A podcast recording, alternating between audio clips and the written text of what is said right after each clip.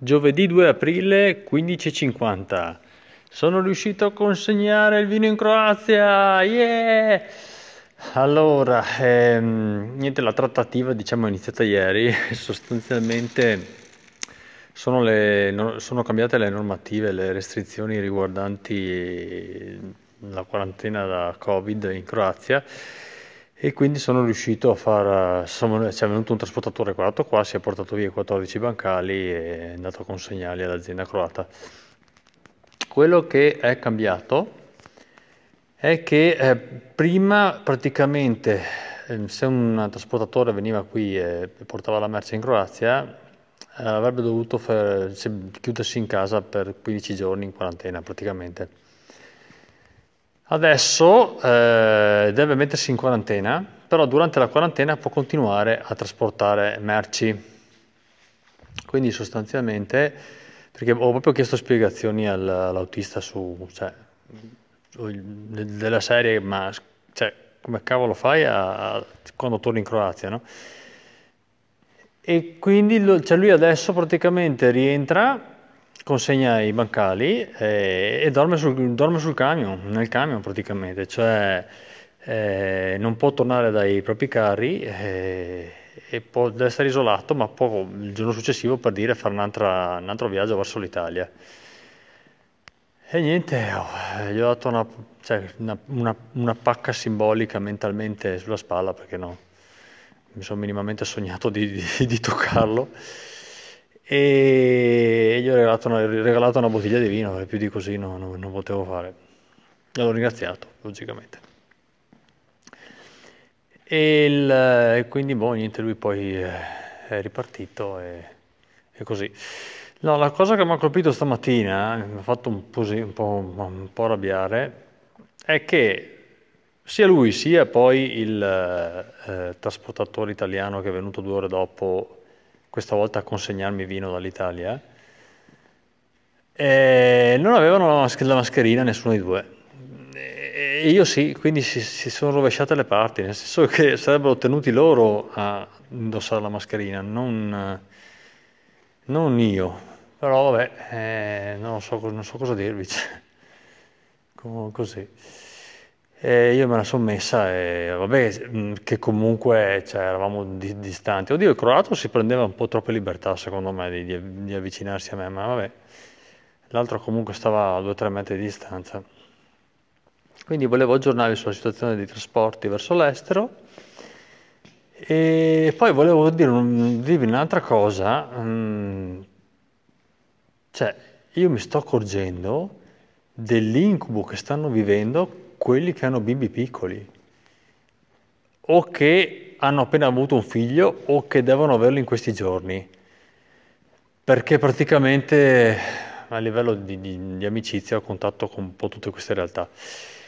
Allora, premetto che io stesso ho una bimba di 3 anni e un bimbo grande, quindi non è che ne sono fuori, però non sono in ansia, diciamo, perché comunque la bimba mia spesso ha la febbre, quindi non è che mi spaventa se dopo rientro in casa e ha 38 di febbre. E comunque ne ho già uno bello cresciutello, quindi ho fatto già esperienza con quello. Però comunque non ne sono uscito, un po' lo stress lo sento, ma io ho un secondo cugino che ha appena avuto una bimba, e ho un amico che ha un bimbo di qualche mese. Cioè, ho sentito prima il mio amico, e c'ha il figlio oggi con 39 di febbre, cioè cazzo, lui e la sua compagna stanno impazzendo dentro in appartamento. E sì, oddio, sì, un po', li capisco, stanno esagerando, ma li capisco, ma cioè, sta gente qua ha perché quello che puoi fare normalmente non lo puoi fare, nel senso che è chiaro che gli dai la tachipirina, quello è il punto fermo se volete, ma in questa situazione normalmente uno cosa fa? Prende e porta il figlio dal pediatra, no? E no, ma comunque per quelli che hanno la visita periodica prevista per il bimbo, cioè appena nato, no? Che o salta, o cazzo tu devi portarlo in ospedale. Cioè, durante l'emergenza che c'è adesso, capite cosa vuol dire prendere un bimbo di una settimana di vita e portarlo in ospedale con quello che si rischia negli ospedali? Poi, a parte questo, il problema è che nell'altro caso, cioè del bimbo più cresciuto, più cresciutello che ha la febbre, normalmente tu lo porti dal pediatra. Poi il problema è anche che c'è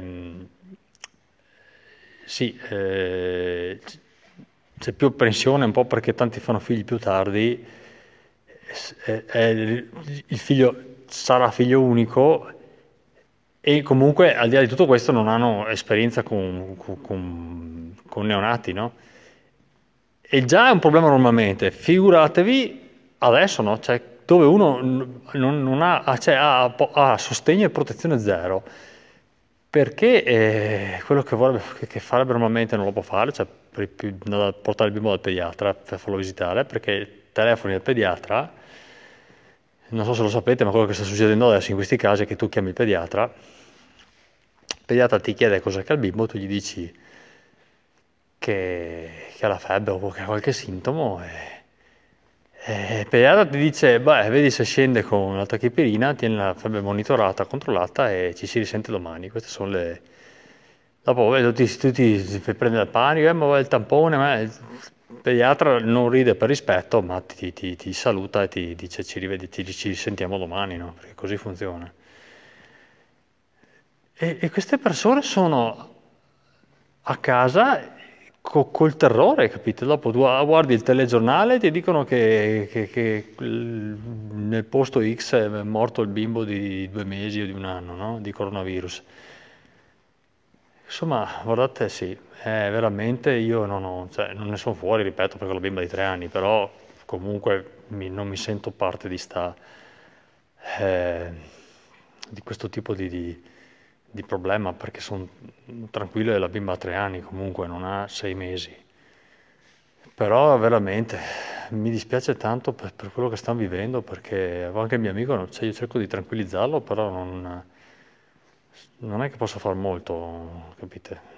Posso dirgli vivila come una febbre normale, perché cioè, lo è, nel senso che non hai elementi per preoccuparti, cioè, non hai motivazioni per preoccuparti, insomma, no? Però così, e al di là di questo c'è il problema degli altri, cioè di quelli che devono recarsi in ospedale, perché ci sono dei casi in cui non è che, cioè, i medici attualmente non è che possono sempre dirti ti spedisco la ricetta, statene a casa o ci risentiamo telefonicamente domani. Ci sono alcuni casi in cui devi andarci in ospedale e è panico, perché... Cioè, se proviamo panico noi o comunque disagio quando dobbiamo andare al supermercato, immaginatevi chi deve andare in ospedale. E così volevo sottoporvi questo problema, perché veramente cioè, poi oggi sono stato toccato direttamente da questo mio amico che non riuscivo a calmare. Ciao a tutti, io niente, sto ancora riflettendo sul progetto, se farlo partire o no, ma per il momento sto cercando di strutturarlo e vediamo se riesco me la sento di far partire sto racconto puntate o no. Ciao a tutti.